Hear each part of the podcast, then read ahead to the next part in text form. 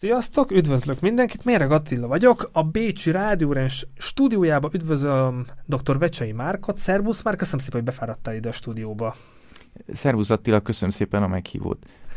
Kedves nézőink, hallgatóink, akik eh, most vannak itt először a csatornán, innen a stúdióból csak hangot közlök, tehát minket élőben most nem lehet látni, csak hallani, tehát ha valaki élőben tart velünk, a csetet nézem, tehát ha valamilyen kérdés felmerül, nyugodtan írjátok meg a kérdéseiteket a chatben, és akkor lehet, hogy majd beleszövöm ezeket a kérdéseket, hogyha relevánsok az adásba, és eh, képen meg eh, az ügyvéd úrral kapcsolatosan majd pár képet majd fogtok látni, és ha az is inspirált vagy ha a videó leírásában láttok pár dolgot, ami felkelti az érdeklődéseteket, írjátok meg nyugodtan a, az élőadás alatt, tehát figyelem a csatet, vagy ha ezt utólag nézitek, hallgatjátok, akkor a komment szekció ott van, írjátok meg nyugodtan, hogy foglalkoztat titeket, ha valamilyen kérdés felmerülne, vagy akár láttátok, hallottátok már valamelyik előadását Mártnak, és akkor ezekre a kérdésekre majd a kommentben utólag fogok válaszolni. És Márk, a nézők hallották, hogy magyarul köszöntél be, de te itt születtél Bécsben. Adódik a kérdés, hogy hogy lehet, hogy ilyen jól beszélsz magyarul? Hát ennek az a háttere, hogy a szüleim mindketten magyarok, és én, ha pontosan vesszük, én a hatodik életkoromig csak kizárólag, vagy túlnyomó részt magyarul beszéltem, és csak az iskolával kezdtem el alaposabban németül tanulni az iskola során nyilván egy akcentus csere, meg a hangsúlyoknak a cseréje következett be. Bécsben érettségiztem és diplomáztam. És a magyar nyelv később is fontos lesz, mert a, a finnugor szakon um, tanultál. Ez uh, hogy jött neked, hogy a, ott is egy szakot elkezdesz? Miért gondoltad, hogy ez is érdekes lehet, vagy így belevágsz ebbe? Ez egy, szerintem egy ö, sokrétegű válasz. E, a finnugor bachelor tanulmányokba belevágtam, miután én a jogi alapképzésemet, tehát a, a Magister Juris képzésemet a Bécsi Egyetemen lezártam. Mm, volt benne egy kis naivitás is, hogy, hogy hát, hogyha egy diplomám van, akkor én gyorsan most aratok egy pár több diplomát, és azt hiszem a finugrisztika mellett még angolul, meg franciául is beiratkoztam, vagy feliratkoztam az egyetemre, tehát ez egy kicsit egy ilyen naivabb megközelítés volt egyrészt, mm, de másrészt azt hiszem, hogy bennem volt akkor még egy erősebb elképzelés arról, hogy tudásnak, a tudást intézményesíteni kell. Tehát, hogyha nincs, majd, mondanám majd, hogy nem, hogy ez egy ilyen magyar szokás, hogy amiről nincs papírunk, azt nem, azt nem tudjuk. És, és én egy jó hosszú ideig mindig proforma be voltam jelentve az egyetemen, letettem a, a nyelvvizsgát a finugrisztikán, tehát annyiból um, előrébb léptem, de uh, rájöttem egy pont után, hogy, hogy most az én nyelvtudásom az annyi, amennyi, és ha valakinek ezzel problémája van, akkor az lehet, hogy az nem feltétlenül az én problémám. De itt mondod, hogy sok mindennel foglalkoztál, akkor ez ilyen szempontból egy ilyen habitus, ez ilyen karakter, hogy szeretsz több mindent egyszerre paralel folytatni, ez hogy nézett ki, hogy akkor kicsit francia, most akkor ebbe a szakba is belekóstolsz, ez akkor hogy, hogy nézett ki a, az alapjogi képzés után? Lehet, hogy van bennem az is, hogy, hogy én próbálok több dolgot egyszerre csinálni. Azt hiszem fontos is, hogy, hogy felismerjük azt, hogy hol vannak gyenge oldalaink, hol tudunk személyesen továbbfejlődni, és hogy azokon, azokon a frontokon úgymond előrébb lépünk.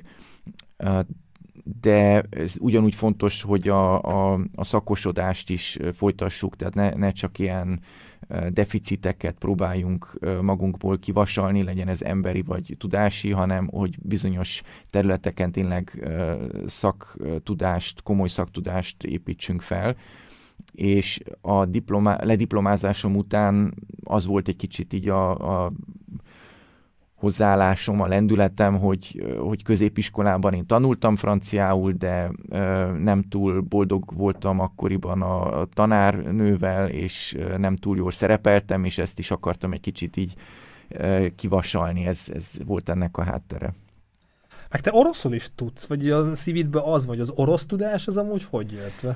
Hát tudás, az, az lehet, hogy ez egy kicsit uh, túlzás. Én az, az a gimnáziumban tanultam oroszul heten, heti két órát. De az uh, hogy a, jött? Vagy így saját, vagy így volt lehetőség? Vagy volt, volt lehetőség, illetve um, megnyílt lehet, a lehetőség arra, hogy az utolsó, gimnázium utolsó négy évében még egy további nyelvet tanuljak, a, tehát német ugye az, az volt alap, akkor jött az angol, érettségig hat évig latinul tanultam, utána a francia négy évig, és akkor nyílt még lehetőség arra, hogy még egy nyelvet tanuljak, és én nem akartam még egy román nyelvet választani, mert én tartottam attól, hogy kezdem a szavakat összekeverni, tehát a grazie, gracias, due, dos, tehát ezeket a szavakat egy kicsi, meg a nyelvtani konstrukciókat nem akartam összekavarni, és én úgy láttam, hogy a szláv nyelvekben, tehát az iskolában lehetett tanulni,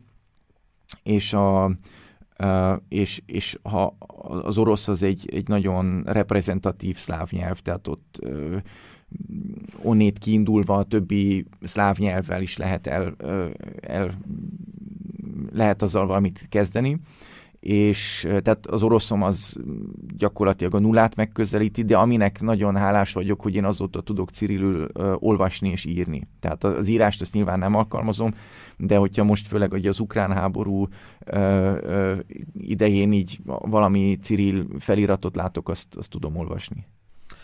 És akkor kicsit akkor így visszább is tudunk menni, csak ez úgy érdekes volt, hogy mm-hmm. mindennel foglalkozta, hogy ha ma, a, ma, a mából, 2023-ból nézed a 18 éves Márkot, így elég határozottan tudta, hogy, hogy mivel akar foglalkozni, jog, jog az ő iránya, vagy akkor több minden érdekelte, és akkor kicsit nehéz volt irányt választani, az hogy nézett ki nála 18 évesen, vagy a tinédzser korodban? Hát én úgy mondanám, hogy az utolsó egy-két évvel a, az érettségi előtt nekem nagyon kecsegtető lett volna a gazdaságtudomány is, annak egy nagy hátulütője azonban az volt, hogy nagyon matematika centrikus, tehát minden, ami könyvelés, meg, meg öm, öm, közgazdaságtan, makroökonómia, stb. Az, az nekem nem túl szimpatikus volt, de tehát ez engem komolyan visszatartott attól gazdaságot tanulni, de az igazi dealbreaker, ami ahhoz vezetett végül, hogy jogot választottam, az az volt, hogy én az iskolánkban először minket, először engem megválasztottak diákparlamenti elnöknek, vagy azt németül Schulsprechernek kéne mondani. Gratulálok, akkor ez ilyen ambíció volt, vagy az élet úgy odasodort, ez így hogy nézett ki, hogy ilyen pozíciót megkaptál? Hát egy, egy idősebb iskolatárs, aki egyébként szintén ügyvéd lett, Clemens Bilek kartársam, amikor én 14-15 éves voltam, és ő leérettségizett, akkor így megszólított, hogy, hogy ő látna fantáziát abban, hogy én, hogy én a diákparlamentben vállaljak szerepet. Ami biztosan már megvolt, az az, hogy én én szeretek mások, más emberek érdekét, szeretem más emberek érdekét képviselni. Ez nyilván nem jogi értelemben, hanem először politikai értelemben volt, hogy azok, akik az iskolában dohányoztak, azok akartak például az udvarban egy ilyen kis tetőt kapni, hogy ne eső esetén ne kelljen nekik elázni. Én nem vagyok dohányzó, de, de én tudtam ezzel a kívánsággal úgymond azonosulni, mert vagy betiltjuk a dohányzást, vagy megengedjük, de ha megengedjük, akkor, akkor legyen normális körülmények közt. És de visszatérve a kérdésedhez, tehát én e, az iskolámnak a diákparlamenti elnöke lettem, és van Ausztriában ugye egy tartományi, illetve szövetségi szinten is diákparlamenti rendszer, és én így Bécsben indultam egy választáson, hogy diákparlamenti elnök legyek Bécs tartományban, amit meg is nyertem. No, gratulálok, ez a CV-ben nem volt benne, pedig az ez tök fontos. és ennek, ennek eredményeként én a szövetségi a szövetségi testületben is ott 30-an voltunk, ott én egy 30-at, tehát én, én is részt, részt vettem ebben a, a testületben, és a testületen belül nekem az a feladatom volt, hogy a hogy a, az úgynevezett Bundesschülervertretungnak, tehát a szövetségi diákparlamenti képviseletnek a, az SMS-jét, tehát a szervezeti működési szabályzatát, illetve a mindenféle oktatás ügyel kapcsolatos jogszabályokkal foglalkozzak, és én ott láttam először, hogy, hogy nekem tetszik jogszövegekkel dolgozni. Tehát nem olyan klasszik, Nem kínai volt. Nem volt kínai, és nem volt eltaszító, és főleg nem ilyen, van gyakran, vannak, hallok állásinterjúknál, hallok ilyen indokolásokat, hogy, hogy miért szeretne ügyvéd lenni, és akkor a válasz az gyakran az, hogy gyerekkoromban már én ezt így kigondoltam, vagy láttam egy jó filmet, vagy, vagy a, a családomban már, már ö, valaki ügyvéd, és, és nálam ez mind nem, nem volt, hanem nekem tényleg így szeretek a jogszabályokkal dolgozni. És a politikát így említettük, hogy a diák parlament, és azért a politikával valamilyen szinten azért mindig volt kapcsolatot, hogy az aktuális jogszabályok, mm. milyen változások vannak, hogy a politika így nem akart felszívni, nem, nem csábította, nem érdekelt annyira, hogy akár így a politikai pálya fele elori- elorientálódjon? Hát igen, van ilyen szó engem nagyon érdekelt, és én a mai napig is engem, tehát magamról azt mondanám, hogy én egy nagyon politikailag gondolkodó ember vagyok. Na, Nekem... Lehet, hogy tíz év múlva behívlak a stúdióba, akkor lehet valami politikai pozíció vagy pálya lesz? Akár. Hát ilyen James Bondosan never say never, de um, másrészt azt mondom, hogy a jelenlegi, tehát nekem van elég komoly elképzelésem, meg véleményem minden politikai témáról amit én nem próbálok nem így előtérbe helyezni, megvan, de nem, nem feltétlenül próbálok téríteni másokat, és, és amit én látok, mind Magyarországon, illetve Ném, Ausztriában, vagy az Európai Unióban, hogy valahogy a politikai diskurzus, meg a, a politikai témák, azok nem annyira um, meggyőzők meg nem, nem feltétlenül jó irányba megy az össz, tehát az, a politikai diskurzus. De így akkor nem ábrándulták ki belőle, és ez, amit mondta, hogy ki tudja, mit hoz a sors, tehát így még lehet, nyitottan hagytad ezt az ajtót. Már akkor figyelem, hogy hogy alakul a pályád. Figyeljük, és igen. ki tudja, ki tudja. Volt már, van, tehát a, a Fajka, ő a zöldeknél politikus, tehát így nem te lenni az első mm. magyar, aki, aki ilyen hm, terveket, célokat tűz ki, most ilyen nem babérokra tör, tehát az olyan furán hangzik, mert az, az is kőkemény munka, tehát azért az, azzal is abba bele kell mászni, van sok idő, energia, ami, amíg az ember eljut, vagy elér olyan pozíciót, vagy olyan álmot, vagy olyan célt. Hát és szerintem egy um, igazán sikeres politikust nem vezérelheti a hiúság. Tehát csak azért, mert ő megnyit most egy óvodát és egy szalagot átvág, vagy, vagy egy hidat megnyithat, és száz ember előtt beszélhet. Azokról a politikusokról, akikről mondanám, hogy hogy komolyak, azokat nem ez vezérli, hanem nekik ez inkább egy, egy a játszmának egy része, és lehet, hogy abban a pillanatban élvezik is adott esetben, de hogyha ez motiválja őket, akkor igazából úgy, mint egy, mint ahogy azt Konzsuzsa énekelte, hogy, hogy mint egy, egy zászló a szélben, tehát nem nem tudja, hogy merre felé viszi a politika, hanem csak a véleménykutatás, meg a népszerűség. Értek, tudta követni. De akkor visszatérve a jogi tanulmányokra, könnyen, könnyen végig tudtad vinni, mert nekem például van ismerősöm, akinek sajnos a római jogban, tehát ez Magyarországon, a római...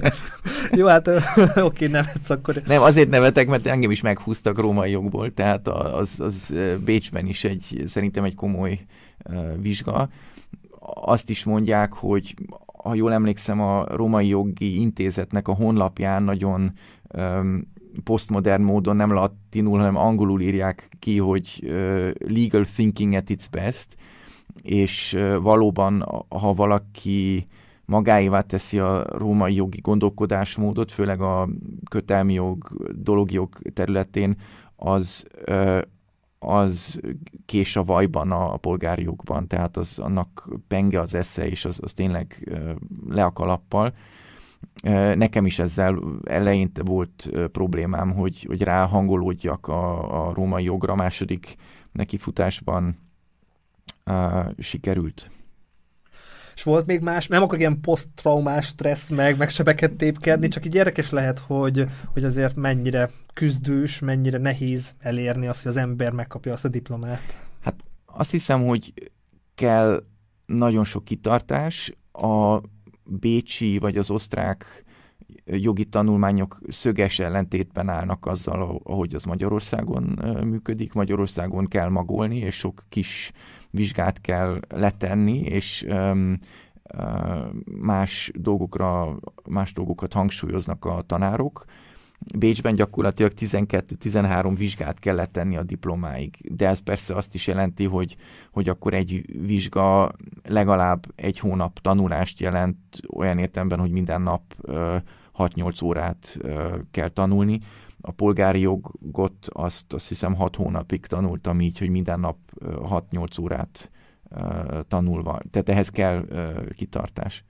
És megvolt, és nem vették el a kedvedet, és akkor a kezedbe került a diploma, és amikor ott voltál diplomásként, megismerkedték Gáfi Tiborról. Az ti megismerkedésetek, ez így sorszerű volt, nehi könnyen megtaláltad az irodát, vele a közös munkát, meg ez így szépen fejlődött, hogy 2004-ben meg is nyitottátok a Bécsi irodátokat közösen. Hát akkor, akkor én még nem voltam sehol jogi tanulmányok, tanulmányaimmal, én ha jól emlékszem 2006-ban diplomáztam le, vagy 7, nem tudom már, én nála gyakornokként kezdtem, és tehát a, a, a Tibor nálam 15 évvel idősebb.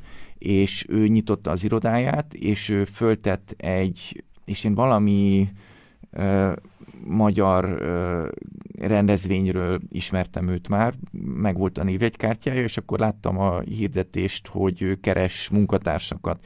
Tehát 2007-ben nyitotta az irodáját? 2004-ben, ahogy, 2004. ahogy te mondtad, de, de én azt hiszem, hogy 2000 5-6 körül, most már nem tudom kívülről, de, de 5-6 körül láttam ezt a hirdetést, és én már akkor is, ha jól emlékszem, próbáltam uh, Erasmusra menni, de volt egy nagyon kedves barátom, meg, meg kollégám az egyetemen, a, a Helysz Tamás, és én neki szóltam, hogy hát te keresel gyakornoki pozíciót, itt a Gáfi Tibor kiírta, hát jelentkezz nála, és és a Tamás volt is nála járás interjúra, de nem, nem jött ez össze, és nekem pedig a, az Erasmusos első nekifutásom nem jött össze, mm, és akkor gondoltam, hogy jó, akkor én megpróbálom a szerencsémet, és így lettem a Tibornál gyakornok.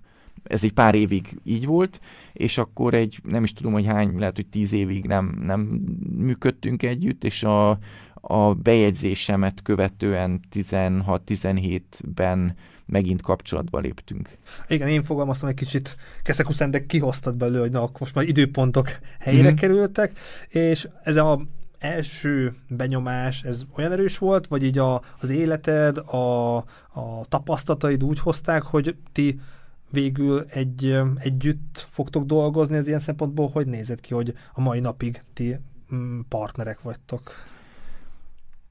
Ami nekem tetszett, és ami, amiért én biztosan megpróbáltam, vagy, vagy pályáztam erre a, a gyakornoki pozícióra, az az volt, hogy, hogy én úgy éreztem, hogy, hogy a, az ausztriai vagy az osztrák jogi tudásomat azt nem mondanám azt, hogy kimaxoltam, mert azt habilitációig addig nem, még, és még akkor sem lehet azt mondani, hogy valaki tényleg tudja azt a azt a szakmát, de um, úgy éreztem, hogy, hogy én kiismerem magam az osztrák jogban, és valahogy, ahogy előbb bevezetésként mondtam, hogy lehet, hogy tudat alatt egy ilyen hiánynak láttam, hogy hogy van az, hogy én beszélek magyarul, de én ilyen keveset tudok a magyar jogról.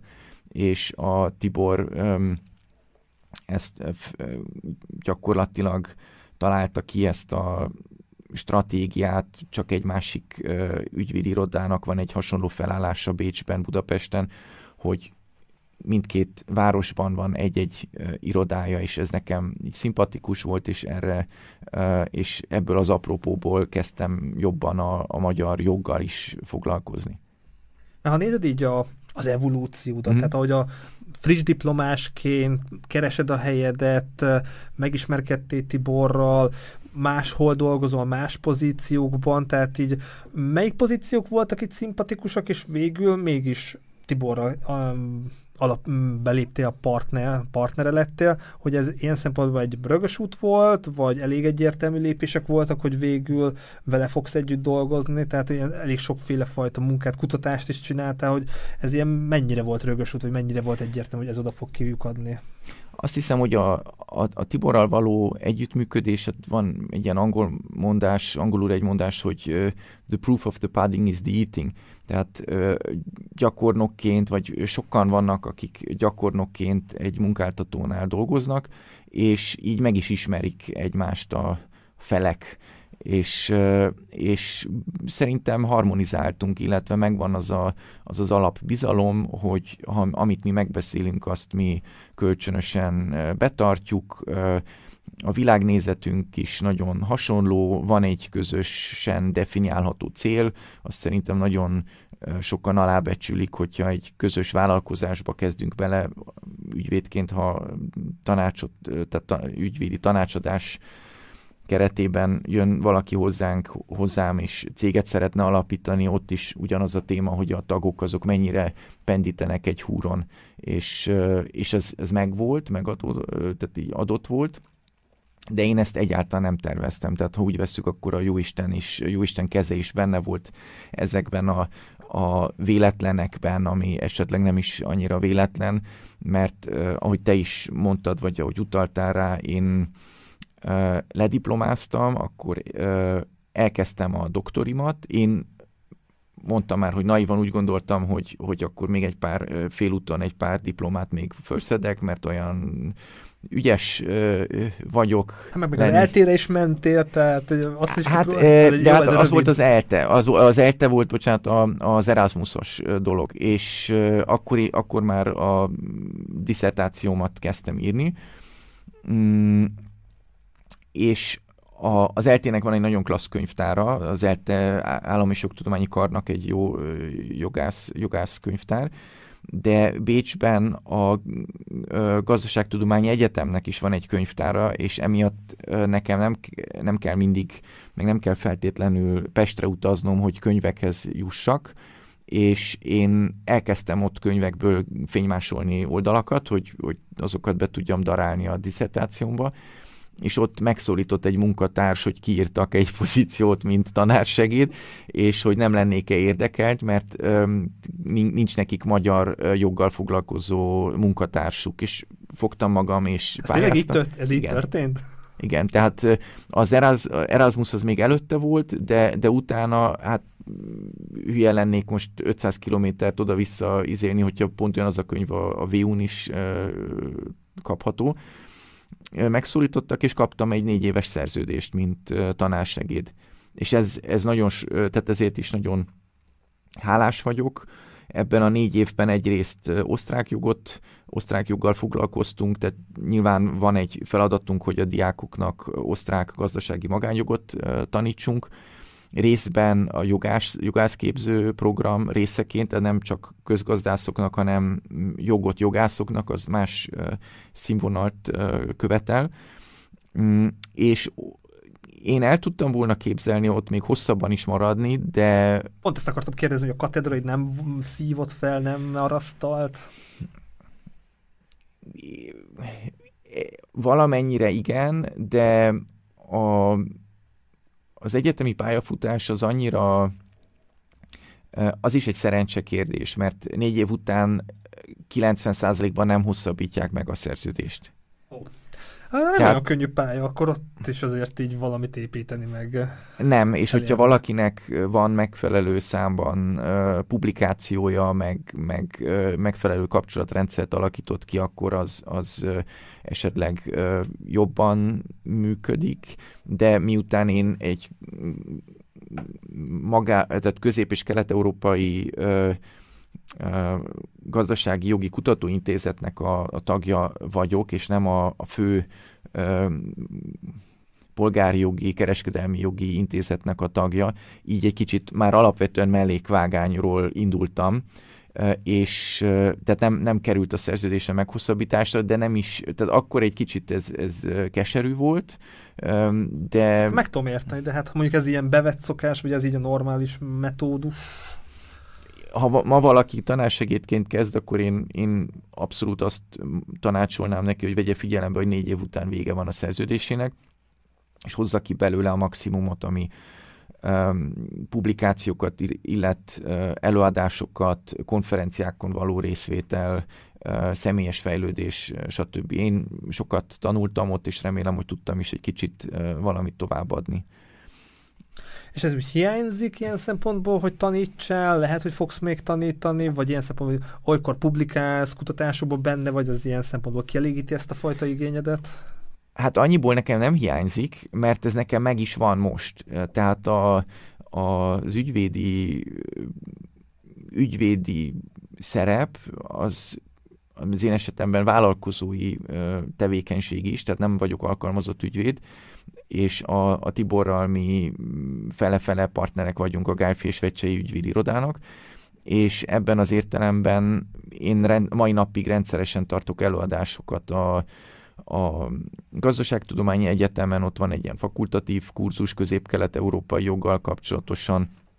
Most egy, egy pár éve a Győri Egyetemen tartunk egy úgynevezett Österreichische Rechtsschule, tehát osztrák jogi iskolát, ott uh, magyar uh, jogtanhallgatóknak, de gyakorlóknak is uh, tartunk három hetente egy egy ö, fél délután, délutános előadást ö, az osztrák gazdasági ö, magányjogról. Én az, az eltén a, ö, van egy, van egy, van, az eltének van, ELTE AIK-nak van két szakkollégiuma, az egyik az ismertebb, az a BIBO, a másik az csak egy néhány éve létezik a JÖSZ, és a JÖSZ szakkollégium keretében tart tartok, tartunk irodaként a nemzetközi magánjogról is egy előadás sorozatot minden minden fél évben, tehát... Na ez a meglepő, hogy ennyi mindent bele tudsz rakni az életedbe, tehát akkor így, ha nézed a 2023-as naptáradat, mm. akkor így elég sűrű ilyen szem, meg így látod előre, hogy akkor hol, mikor,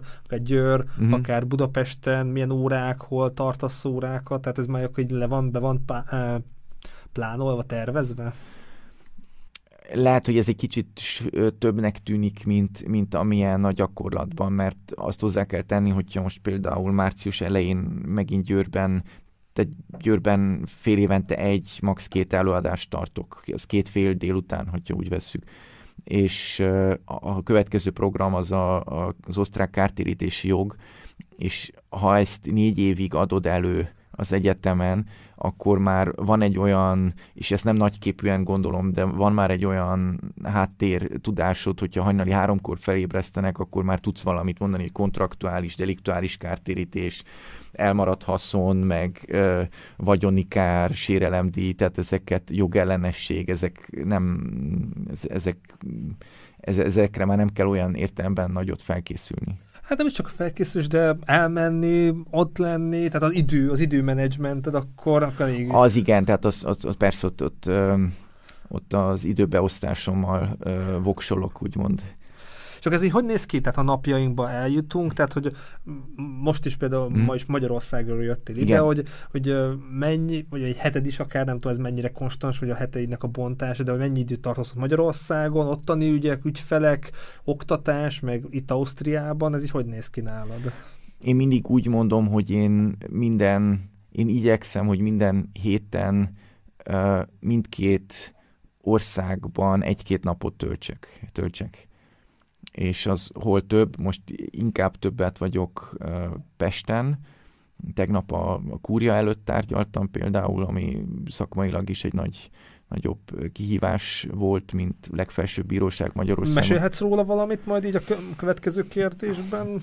Vagy akár most hát is, hogyha... azt az ügy, a részleteket az ügyféle nem, tehát az ügyfél nem adott erre jóváhagyást, de azt lehet... Tudod, megemlítetted a kúriát, akkor így felcsillant a szemem. Igen, igen, és az nem titok, és az sem, hogy, hogy ezt a LinkedIn profilomra is föltöltöttem, hogy a kúria az érvelésünknek helyt adott, de, de hogy most kit képviseltünk, és hogy milyen ügy, azt, azt nem, nem mondhatom. Vagy lehet azt, hogy egy, későbbi időpont Hát mondjuk csak annyi, hogy ez mióta húzódik, ez mekkora volumenű ügy, ilyen általánosabban úgy érdekes lehet így a nézőknek, hallgatóknak. Hát azt is, hogy ne legyen beazonosítható az ügy, tehát Értem. több millió eurós, vagy több ö, ö, forintmilliárdos akár ö, ügyről lehet beszélni, de mondjuk a forintmilliárdot könnyen érjük el, ha egy, egy millió eurót 400-zal beszorzunk, akkor már megvan, mm, és vagy, vagy akkor közelítünk, de hát ahhoz, hogy, ez a, hogy egy ügy elkerül, eljusson a kúriáig, ahhoz úgymond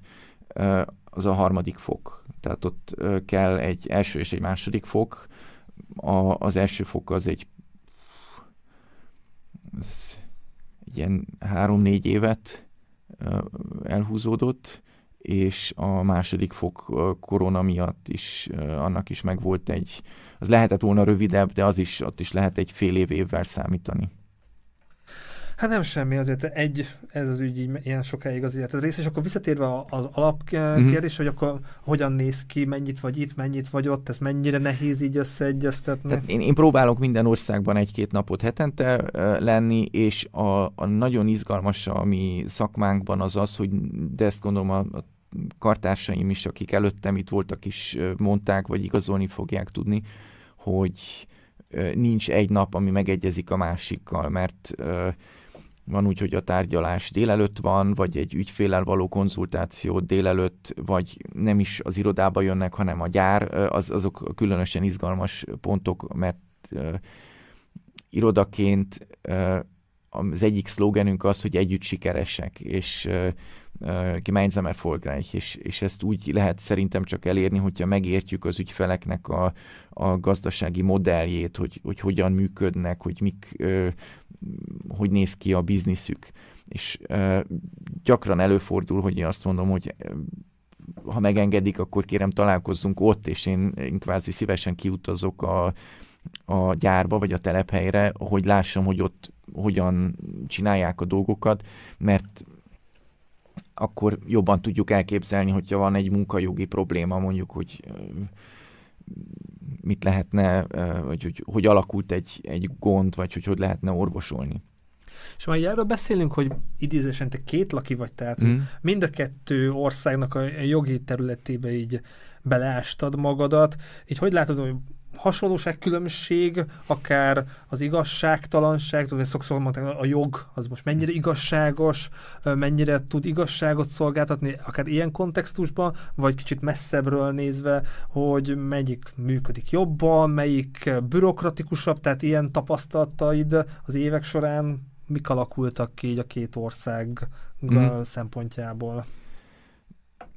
Az első érdekesség az az, hogy a papíron szerintem a két országnak a jogrendszere nagyon hasonlít egymásra. Most ezeket az alkotmányjogi sajátosságokat, hogy Osztrák, Ausztriának ugye szövetségi struktúrája van, Magyar, nagyon, Magyarország nagyon központi, centralizált állami gazgatással rendelkezik, az, azt, hogyha azt figyelmen kívül hagyom, a polgári törvénykönyvek nagyon hasonlítanak tartalmilag egymásra, az eljárás jogsz, eljárási jogszabályok, a büntetőjog akár, az eljárás jogok, tehát ezek papíron hasonlítanak. A jogszabályok értelmezése Magyarországon biztosan formalisztikusabb, ami előny és hátrány egyszerre. A, az előny annyiból, hogy hogy egy jogalkalmazónak, hogyha egy jogalkalmazó elolvassa a magyar PTK-t, a polgári törvénykönyvet, akkor bízhat abban, hogy az, hogy az ahogy ő ezt olvassa, meg értelmezi, az, az úgy is van a gyakorlatban. Míg az osztrák PTK, azaz az ABGB, az egy 200 éves jogszabály, ami az idővel nőtt, és nyilván 200 éves bírói gyakorlat is rákapcsolódik, és a jogsza, az egyes szakaszok szövegezése is részben 200 éves.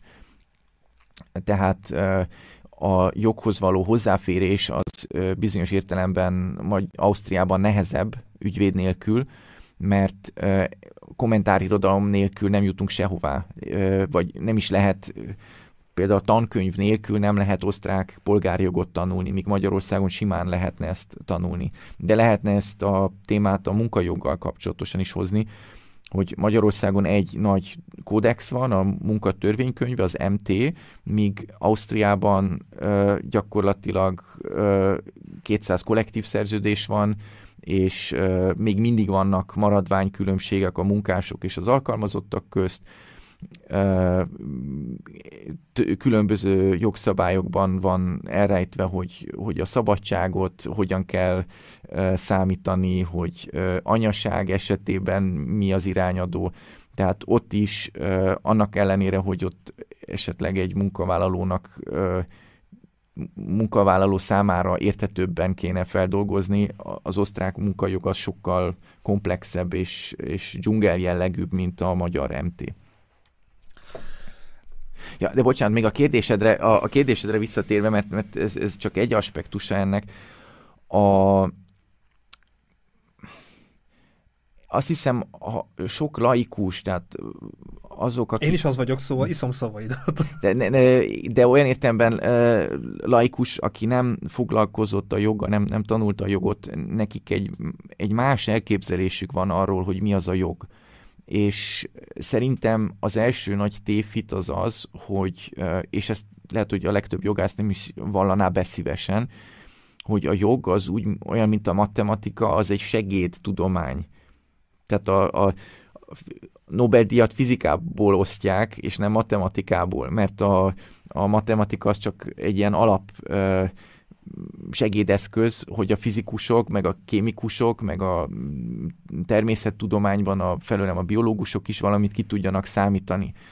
A, a jognak is hasonló feladata van.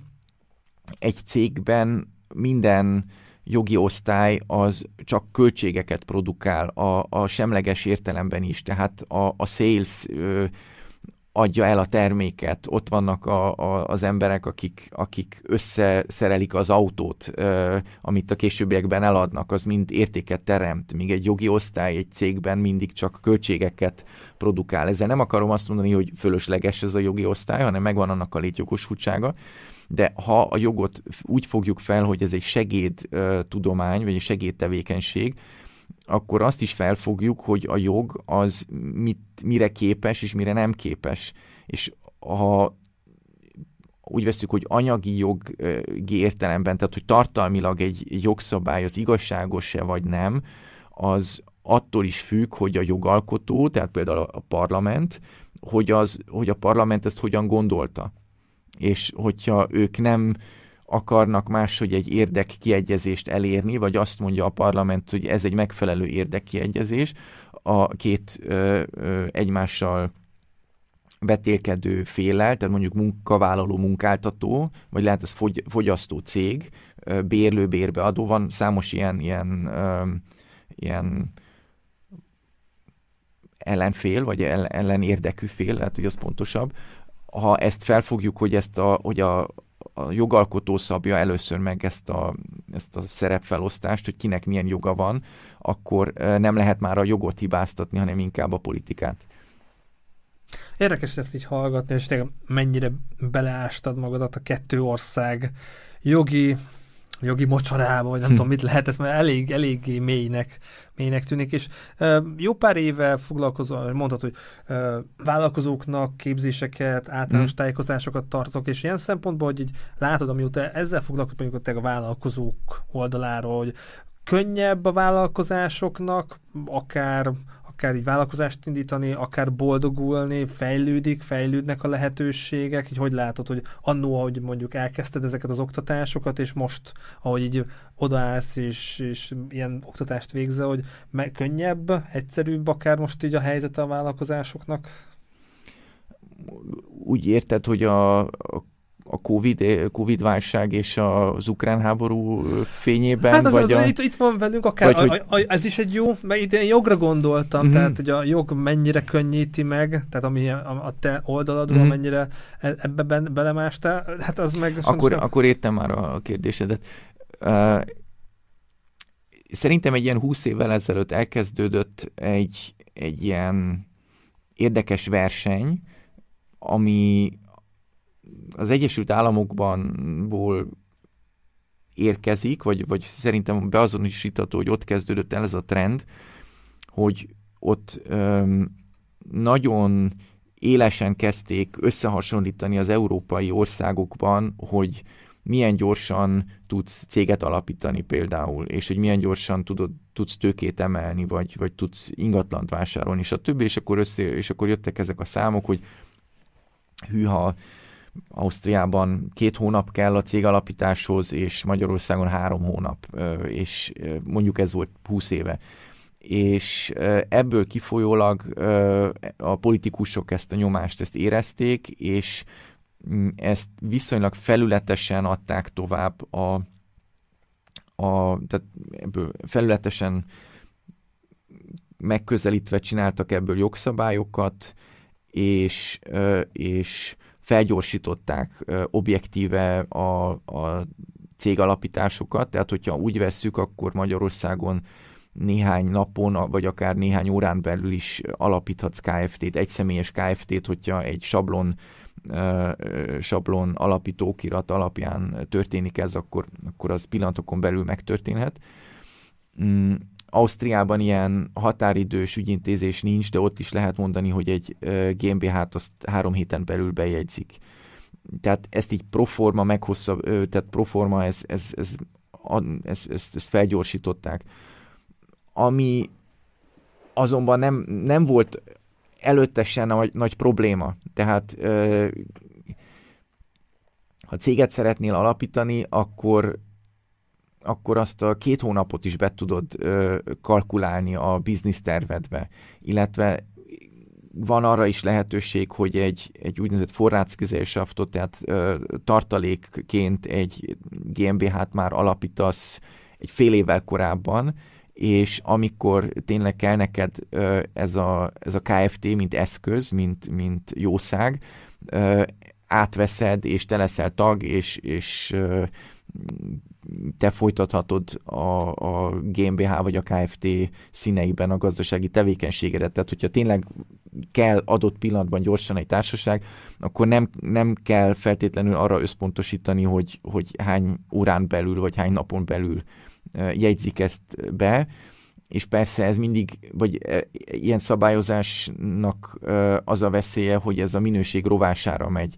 Tehát, hogy a, a cégbíróság az mennyire nézi meg azt az alapszabályt, és régen biztosan alaposabban nézték át a, a, társ, tehát az társasági szerződéseket, alapítókiratokat. Um, manapság inkább az a tapasztalatunk, hogy, hogy esetleg hátrányos vagy nem célszerű rendelkezések a társasági szerződésben akkor robbannak, ha a tagok kezdenek egymással vitatkozni, miközben régen ezt esetleg már a cégbíróság is jelezte volna, hogy ez gyerekek, ez egy jogellenes rendelkezés, vagy ez, ez törvénybe ütközik ilyen meg olyanokból. És van, tehát ez pont honnan indult, hova tart, egyre könnyebb, vagy még van hova még fejlődnie ilyen szempontból a, a jogrendszernek, hogy, hogy még, még kedvezőbb legyen a vállalkozásoknak? Azt hiszem, hogy a technológia az még ad ö, számos további lehetőséget, de azt is figyelembe kell venni, hogy amennyivel könnyebb lett mondjuk a cégalapítás, annyi több bürokráciával halmozták át, a, vagy annyi több bürokráciát halmoztak rá a, a vállalkozásokra, manapság egy, egy vállalkozónak sokkal több ö, mm, szabálynak, jogszabálynak kell megfelelni, mint mondjuk 10-20 évvel ezelőtt. Ha csak a mi szakmánkat vesszük, hogy ha jön hozzánk egy ügyfél, akkor először gyakorlatilag egy pénzmosási átvilágításon kell, hogy átessen. Kell, kell a személyigazolványát lefényképezni, stb. és meg kell kérdőjelezni, hogy ingatlant szeretne venni, hogy, hogy honnét származik az a pénz. Tehát ez, ez mind meg is történik, de ez, ez egy pár évvel ezelőtt nem volt, és, és a, a lakosság 95%-ából egy kvázi bűnözőket csinálni, vagy feltételezni róluk, hogy, hogy bűnözők és, és fekete pénzből szeretnének ingatlant vásárolni, az, az bürokráciát jelent, és nem, szerintem nem korrekt megközelítés a problémához, de ez a bürokrácia, ez a cégeket jobban érinti, mint a, a magánszemélyeket. Ezt az elektronikával ezt biztosan le lehet jobban faragni. És itt a nézők is látják, hogy mennyi mindennel foglalkoz, mennyi mm. minden szakterületed van. Ebből ki tudsz emelni, vagy mindegyiket ugyanúgy szereted, mindegyikben annyira, annyira tapasztalt vagy, vagy van egy sorrend, amiben itt sikerült már még jobban, vagy olyan ügyeket mm, vállaltál, olyan ügyeid mm. voltak. Ezt így hogy látod? A a felsorolás, ami, amit most a nézők épp látnak, az a honlapunkon szereplő felsorolás, tehát az az irodánknak az összprofilja, tehát én a rendkedvért én, én hozzátenném, hogy, hogy néhány szakterületet azt a Gálfi Tibor ö, ö, gyakrabban és jobban csinálja, de mm, tehát például a, a büntetőjoggal én inkább kevesebbet foglalkozom, ami nem azt jelenti, hogy én egyáltalán nem szeretem, csak egyszerűen, tehát tartalmilag érdekes is, csak kevesebbet uh, foglalkozom. Meg neki csak 24 órád van, tehát mindent Pontosan, lehet. igen, igen.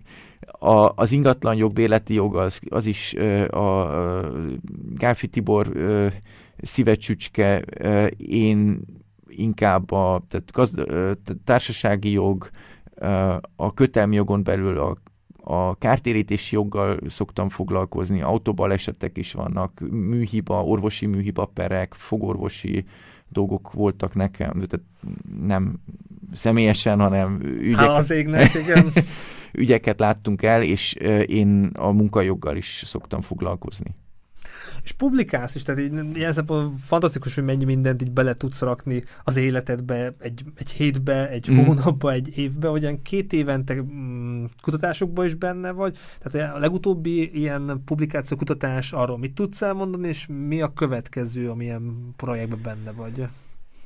Hát a rend kedvéért hozzátenném, hogy, hogy én én bár elhagytam a gazdaságtudományi egyetemet, mint tanársegéd, de én maradtam uh, azt hiszem heti négy órás alkalmazásban az egyetemen, hogy, hogy továbbra is legyek a magyar jogért felelős előadó ebben a kutatóintézetben, és, és a, az intézet az, um, ha nyer tehát pá- szokott ilyen projektekre pályázni, és hogyha nyer projektpénzt, akkor nyilván vannak workshopok, konferenciák és ö, könyvkötetek, egy közép, tehát egy jogi, egy egységes jogi témával kapcsolatosan, amit minden országnak a jogi előadója, tehát a szlovák, a lengyel, a, a, az orosz kolléganő, illetve én magyarként mi a saját ö, jogrendszerünk szempontjából feldolgozzuk. Az utolsó az az úgynevezett Foreign Direct Investmentes ö, téma volt, tehát hogy, a, hogy Magyarország hogyan kezeli a nem Európai Uniós országok befektetéseit Magyarországon, mert nevez, nevezzük ezt konkrétan, hogy a, a kínaiak, részben az, az oroszok is Magyarországon komoly befolyást tudnak a gazdasági tevékenységük miatt gyakorolni. Ez különösen kritikus, hogyha bizonyos az állam vérkeringéséhez fontos iparágakban kezdenek tevékenykedni, tehát például hadipar, vagy, vagy kőolajfeldolgozás, stb. És ez volt úgymond az utolsó kutatási témánk, hogy, hogy Magyarország mennyire szabályozta ezeket. a következő témáról még nem tudok sokat elárulni, mert ott még... Az a következő adásnak lesz, vagy lehet a témája. igen, igen, de hát az még most az intézetten és a pályázatoktól függ, hogy, hogy mire tudunk pályázati pénzt nyerni. És ez ilyen szempontból szakmai ambíció, hogy még mindig szerves kapcsolatban vagy a, a Wirtschaftsunival, vagy az ilyen szempontból még időben energiába belefér? Ez így hogy, hogy néz ki nálad? Én minden ilyen tevékenységgel kapcsolatosan azt mondanám, tehát legyenek az előadásaim, legyenek a ezek a publikációk, hogy ezek szerintem a munkámmal összefüggésben állnak, mert van ennek egy olyan része, hogy szellemileg frissen tart, tehát hogyha már csak arra is kényszerülök, hogy, hogy újra megnézem, hogy voltak-e változások mondjuk az előbb említett kártérítési jogban, és hogy, hogy azt jobban kéne figyelembe venni, ez, ez frissen tart, és ez biztosít, biztosítja a szakmai felkészültségemet.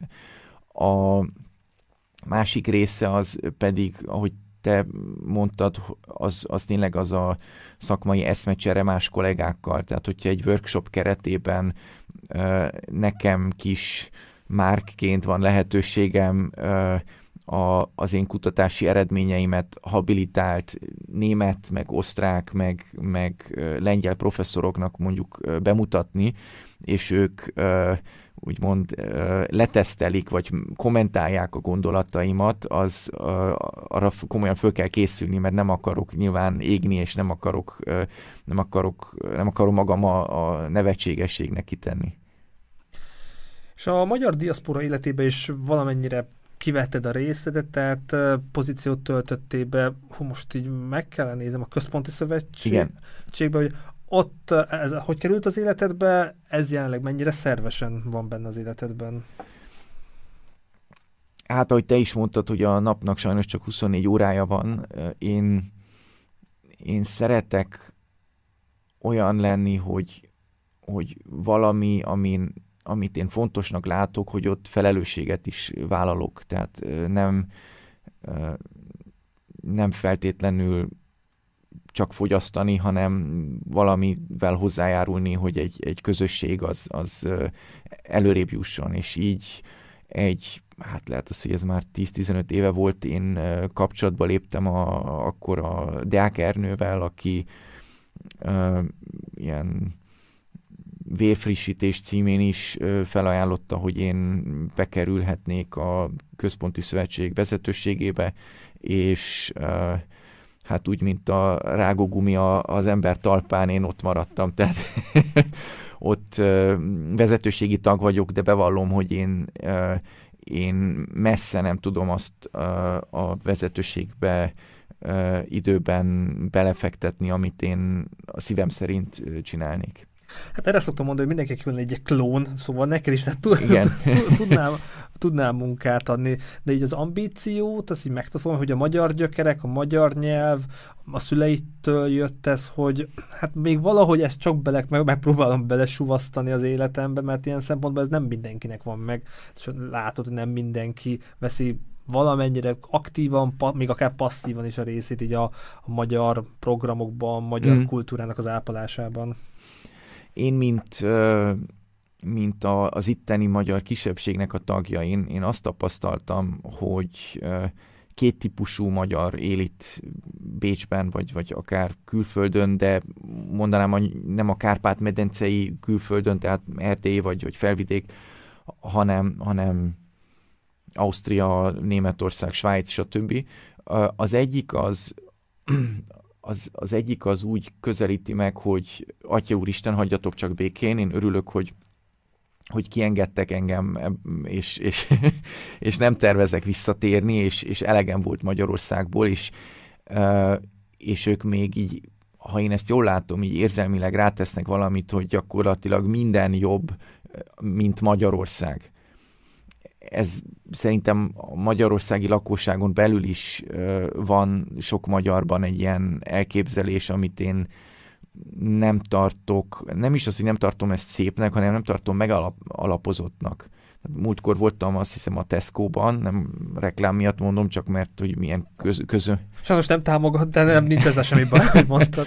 Csak hogy, hogy ott tehát egy abszolút átlagos, de nagy választékkal rendelkező hipermarketben, és, és ott néztem a vizet, és egy, egy idősebb nénike a nem tudom, hogy hány ezer víz, víz palacknál elkezdte nekem, anélkül, hogy megkérdeztem volna, elkezdte nekem magyarázni, hogy, hogy mennyire síralmas a magyar víznek a minősége, és, és hogy milyen klassz a nyugati víz. És ezt lehetne esetleg ezt más termékekről mondani, de most konkrétan a magyar ásványvízzel az égvilágon nincs semmi baj. Tehát objektíven nincs, és visszatérve a te kérdésedhez, tehát szerintem van egy ilyen típus, és a másik típus, a honfitárs típus, mondanám így, az, az veszélyben látja a saját identitását, a saját kultúráját, és én biztosan ehhez a csoporthoz tartozónak látnám magam, tehát az a kérdés, az foglalkoztat engem, hogy az unokáim még... Az azt engem a... is. Az igen, engem is. Igen, tehát szerintem ez a két típus van, és hogy az unokáimmal még milyen nyelven, vagy fogok-e magyarul beszélni tudni, és tudom-e vele a, a, azokat a, most nem is ilyen, mit tudom én, a esti mese, ez a, a, Értelek. a TV Maci, vagy ilyesmi, nem ilyen kulturális referenciapontokra gondolok, vagy nem feltétlenül ezekre, hanem van-e, hogy tudunk-e közösen gondolatokat ki, kifejteni, mert a, a nyelv az nagyon meghatározza azt, hogy mi hogyan gondolkozunk. És, és én úgy vélem, hogy a, a mi közösségünk az, az értékes, és az fontos, hogy ne halljunk ki. És ezért próbálom én az én kis mákszemnyi részemet hozzátenni ahhoz, hogy ez, ez így legyen.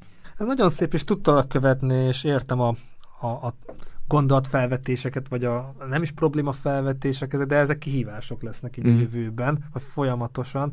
És ha a magyar nyelvről beszélünk, ez úgy érdekelne, így a műsor vége fele, hogy te ugye két laki vagy, ilyen szempontból így melyik mm, jognyelvezet áll közel, vagy melyik jognyelvezet könnyebb számodra, bonyolultabb, mert mind a kettő bonyolultabbnak, vagy egy, egy, együttesen mind a kettő nagyon bonyolult számodra, vagy nem bonyolult, csak így, hogy azért mind a kettőben így képben lenni, napra kész lenni, azért ez kihívás. Egyrészt kihívás, a kérdésedre röviden válaszolva szerintem a német jogi nyelv, amiben az osztrák árnyalatokat is belevenném, az bizonyára komplexebb, mint a magyar.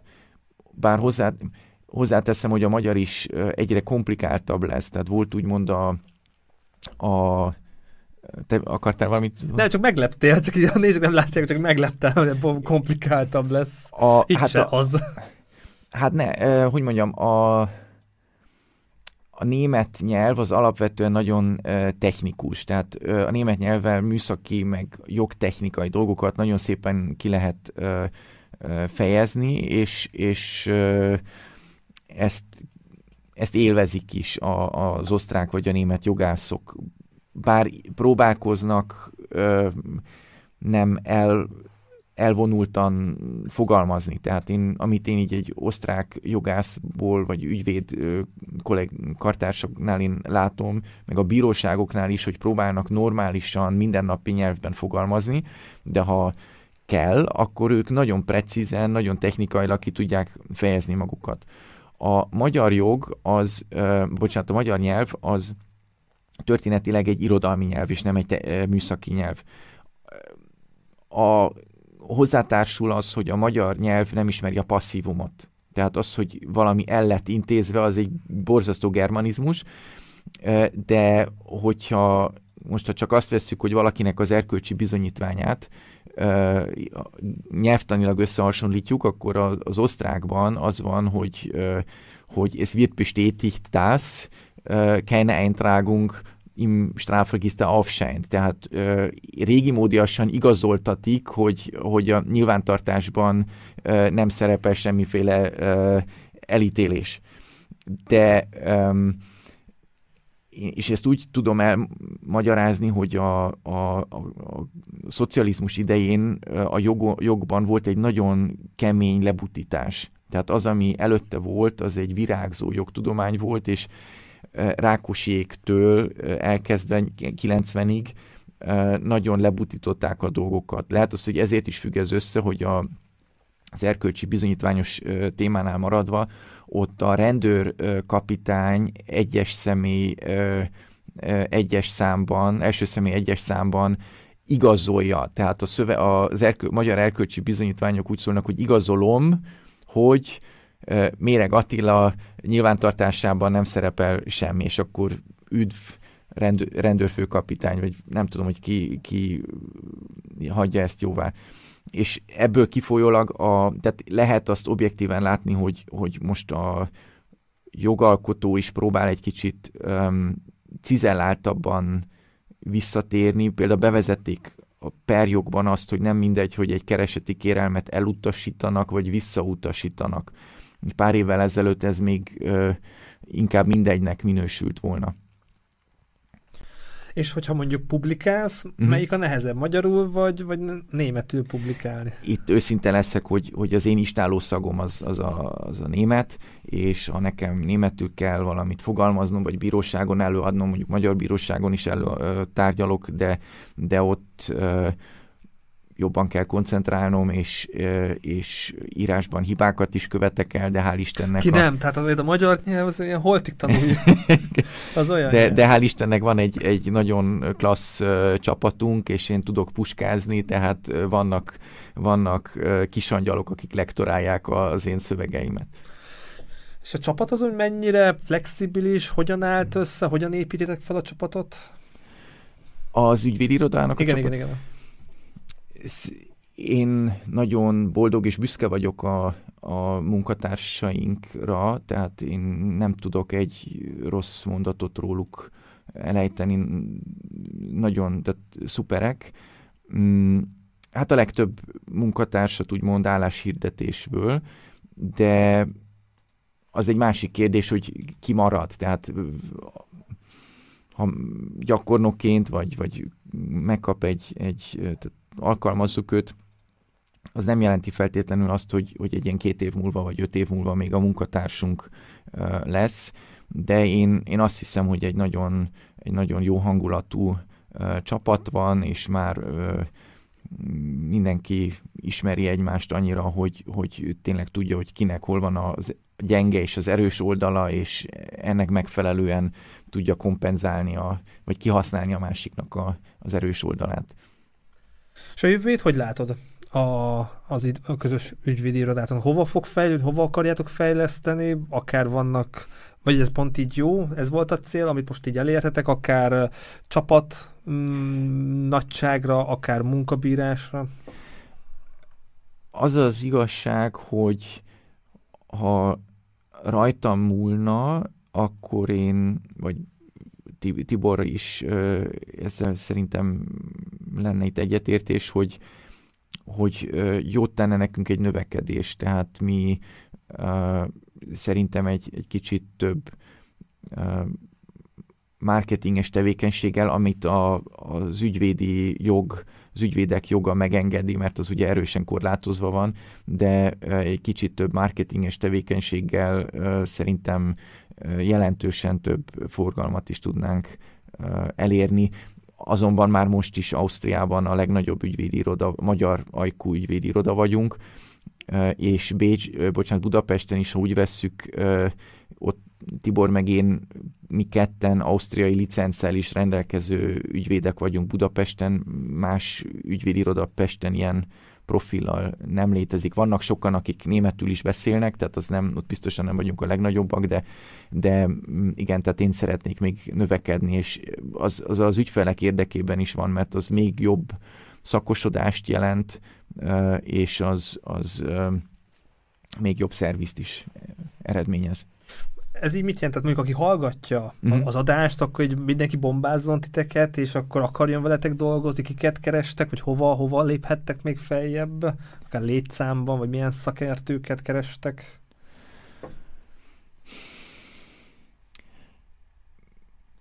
Jelenleg uh,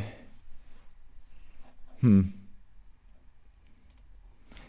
mi keresünk azt lehet így mondani, hogy nálunk mindig iniciatív lehet önéletrajzt küldeni.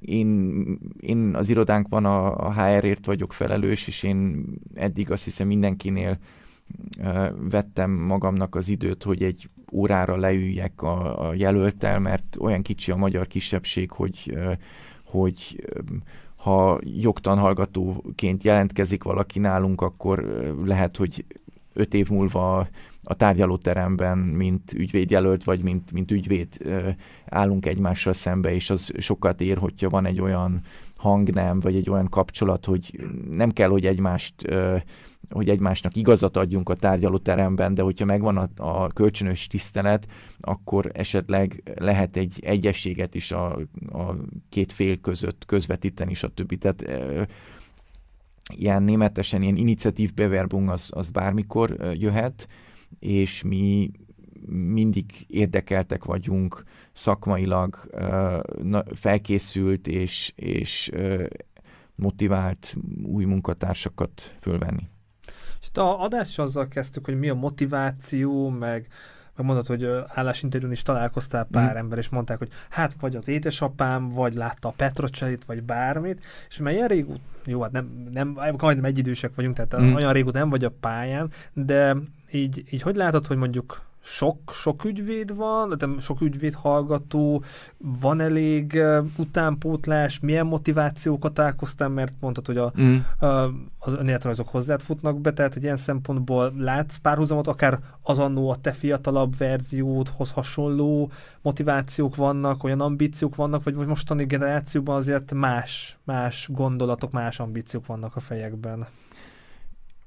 Mi ezt egy pár éve erősen észleljük, hogy van ez a Generation Z, és, és hogy az tényleg érezhető az állásinterjúkban is, hogy egy sokkal hát ha pozitívan fogalmaznám, akkor... akkor Nyugodt, lehet negatív is, tehát így kíváncsi hát vagyok a tapasztalatod. Uh, hogy, hogy kvázi sokkal magabiztosabban lépnek fel, de ha negatívan fogalmaznám, akkor egy, egy túlfűtött, sokan egy túlfűtött egóval jönnek.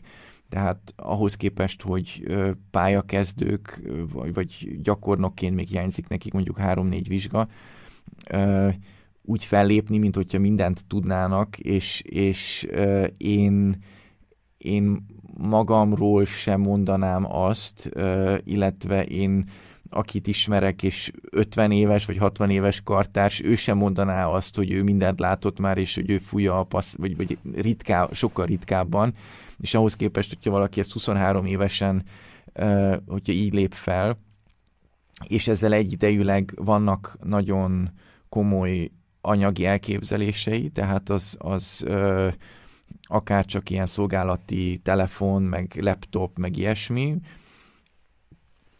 A home office az nagyon majdnem, nem majdnem mindenki, hanem nagyon gyakran érdeklődnek távmunka, azaz home office lehetősége iránt, és ezzel egyidejűleg a hajlandóság túlórázni az érezhetően visszament, és itt azt nem értem, hogy, vagy egy bizonyos szempontból értem őket, de a másik aspektus az az, hogy van ez a közhely, hogy ha valamit valamit kell neked ezer órán keresztül csinálnod, hogy valamiben egy szakember legyél és ha valaki ezt az ezer órát korábban éri el, mint valaki más, annak egy versenyelőnye van. És ezt, ezt valahogy sok jelentkező ezt a logikát nem látja. Tehát, hogyha most valamilyen oknál fogva kéne neki túlórázni, az azt jelenti, hogy ez, ez az ezer órá, hogy, hogy, hogy a cégeljárásban a be, bejegyzési kérelmeket tökéletesen töltse ki, vagy, vagy kereseti kérelmet megfogalmazni. Az egy, az egy, az egy skill, az, az, nem, az nem terem a fán, azt meg kell tanulni, hogy hogy kell egy, egy fellebbezést írni. És eleinte én is úgy fogalmaztam meg, vagy úgy közelítettem meg, hogy, hogy fel lehetett volna hívni a a felelősségbiztosításunkat, amikor én ezt ügyvédjelöltként csináltam, és, és azért voltak a, a, a feletteseim, az ügyvédek, hogy ők ezt átnézzék, és nekem ezt elmagyarázzák, de ilyen értelemben én szívesen túlóráztam, hogy ezt megtanuljam. És, és ha valaki csak felületesen akar, akarja ezeket a dolgokat magáévá tenni, akkor felmerül az a kérdés, hogy mondjuk ez 23 éves korában csinálja, hogy 50 éves korában mit szeretne csinálni. Mert ha 50 éves korában ha kvázi a régi attitude-dal, a régi hozzáállással uh, csinálta valaki, akkor, öt, akkor 50 éves korában egy olyan szakértő, egy olyan szakember a területén, hogy, hogy mint a legélesebb kard uh, mindent, uh, mindent megold. Miközben ezzel az új hozzáállással félős, hogy mindig talpas katona marad. Érted, hogy, hogy, hogy gondolom? Tehát, hogy, értenek, értenek hogy ha a 60 éves korában is szeretne még, vagy nincs más lehetősége, és kell neki bejegyzés iránti kérelmeket kitölteni, mert, mert sosem mélyült el abban, hogy például egy, egy pert vagy egy tranzakciót öm, stratégiailag tudja végig strukturálni, mert az egyik, tehát az, a, az az alap, hogy tudja, hogy hogy kell egy szerződést ö, megfogalmazni, de az, amit, am, amit az ügyfél tényleg megfizet, az az, hogy, hogy egy stratégiát tudsz kialakítani, hogy milyen szerződések hogyan uh, hatnak egymásra, és hogy milyen kihatással, vagy milyen kárfelelősséget lehet ezzel áthidalni, vagy esetleg egy adójogi témlát megoldani. Tehát, hogyha ezt a struktúrálást nem tanulják meg, akkor 50 éves korukban is még azt csinálják, amit 23 éves korban. Egy érdekes, hogy egy munkaadó, egy partner van itt velem szembe, és hát nem egy, nem kettő állásinterjún vagy túl, ahol te hmm. vagy a munkaadó pozícióban. Tehát, hogy van elég, van elég jelentkező, tehát ilyen szempontból sokan mennek, tehát nem tudom, nem statisztikára vagyok hmm. kíváncsi, hogy, hogy ilyen szempontból van tehát nem lasszózni kell, hanem van ki közül választani, és a másik oldalról meg, hogy mennyire vagy elégedett ilyen szempontból most, hogy nem habitusra, hanem hmm. mondjuk szakértelemre gondolok, tudásra.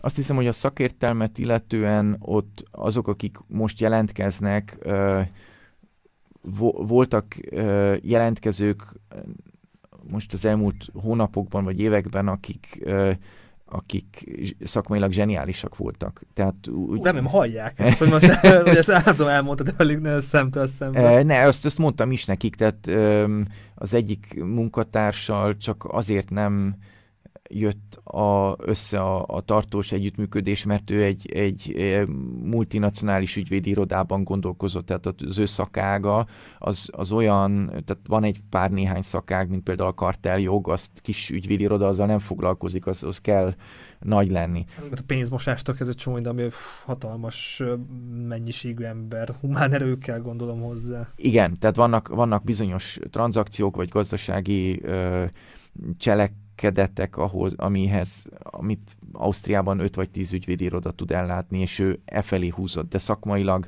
azt mindig is mondtam, hogy tehát ő zseniális volt, ő szerintem engem is túl, túl szárnyalna, meg, meg mindent, tehát én nem vagyok ilyen értelemben hiú, hogyha valaki le tud valamit fektetni, és, és penge az ész, akkor, akkor le a kalappal.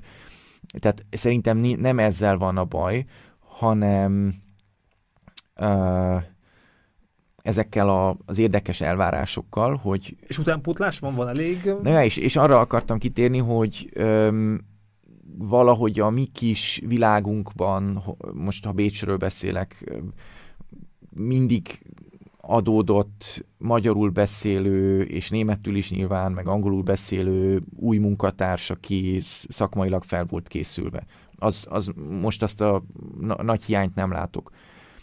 Budapest az más, mert Budapesten, ha Budapesten a német nyelv az haldoklik, tehát ott a, olyan szinten, uh, ha, ha keresünk valakit, aki szakmailag szuper, és beszéljen folyékonyan németül, tehát egy C1-es szinten mondjuk, az, az fehér holló, ott uh, nekünk fejvadásszal kell dolgozni, ezt én őszintén megmondom, de Bécsben is én már más ügyvédi irodáktól hallottam hogy, hogy ők is már fejvadásszal kell, hogy ügyvédjelölteket keressenek, és ott, ott részben ilyen elcsábítással történik, tehát nem... nem. Hát ez kihívás mindenképpen. Igen. És ilyen szempontból a külföld felszívja, tehát elmennek más országba, angol nyelvterületre, Hát az nálunk nem veszély, mert ö, be vagy zárva a jogrendszerbe, amit tanultál. Tehát... Hát tényleg, tényleg, tényleg ilyen szempontból.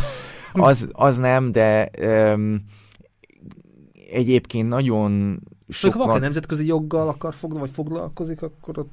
De az elhanyagolható szám, hmm. szám szerint. De vannak sokan, akik, akik ott hagyják az ügyvédi pályafutást, vagy ö, cégbe vál, ö, igazolnak át. Tehát például a bankok is szeretnek ügyvédjelölteket ö, felszívni, és ö, felvenni, és, és ez ö, igen, ez is konkurencia, HR konkurencia. És akkor az záró kérdésnek, tudod, van Karintinak a találkozás egy fiatal ember, ha mondjuk te a, a saját magaddal találnád szembe magadat, tehát a, a fiatal Vecsei Márk ülne ott veled szemben. Neki mit mondanál, ő milyen, milyen habitusú lenne, mit javasolnál, felvennéd? Hú, ez, ez lehet, hogy ennek a beszélgetésnek a legkeményebb kérdése, mert én nem tudom, hogy magamat hogy bírnám ki, vagy hogy magamról mit gondolnék, és, és azzal is tisztában vagyok, hogy nem mindig a legkönnyebb ember vagyok, vagy lehetek. Van már maximalista, vagy mire gondoltál itt ilyen szempontból? Maximalista is vagyok, és én nem vagyok az az, tehát én, én nem szoktam munkatársakkal ordítani, vagy káromkodni, vagy, vagy ilyen kolerikusan izé, reagálni, én nekem, vagy legalább gond, úgy mondanám, hogy nem vagyok az. De lehet, hogy ilyen szubtilebb módon a, kifejezek elvárásokat, és azok másokat nyomás alá helyezik. Hát van az a mondás, hogy nyomás alatt... Vagy... Gyémánt, igen, igen. és magadat felvennéd? Remélem, mert akkor nem lennék itt egy pár év múlva. tusé, tusé, tusé. Kedves nézőink, hallgatóink, reméljük érdekes volt az adás. Hogyha felmerült kérdés, a komment szekcióba írjátok meg bátran. Amiket témákat érintettünk, jó pár linket beraktam a videó leírásába, szóval ha kicsit még jobban el szeretnétek mélyedni Márnak a munkáiba, a korábbi publikációiba, a videó leírásában megtaláljátok ezeket a linkeket. Köszönjük szépen a figyelmet, hogyha tetszett az adás, osszátok meg ismerőseitekkel, hogyha hasznos volt, nyomjatok egy lájkot, és találkozzunk legközelebb is. Márk, köszönöm szépen, hogy itt volt voltál, gyere máskor is, nagyon élveztem a beszélgetést. Köszönöm szépen Attila, köszönöm. Köszönjük szépen a figyelmet, tudjátok az idő a legdrágább valutánk, köszönöm szépen, hogy egy ilyen 70-80 percen keresztül velünk tartottatok. Tartsatok velünk legközelebb is. Vigyázzatok magatokra, sziasztok!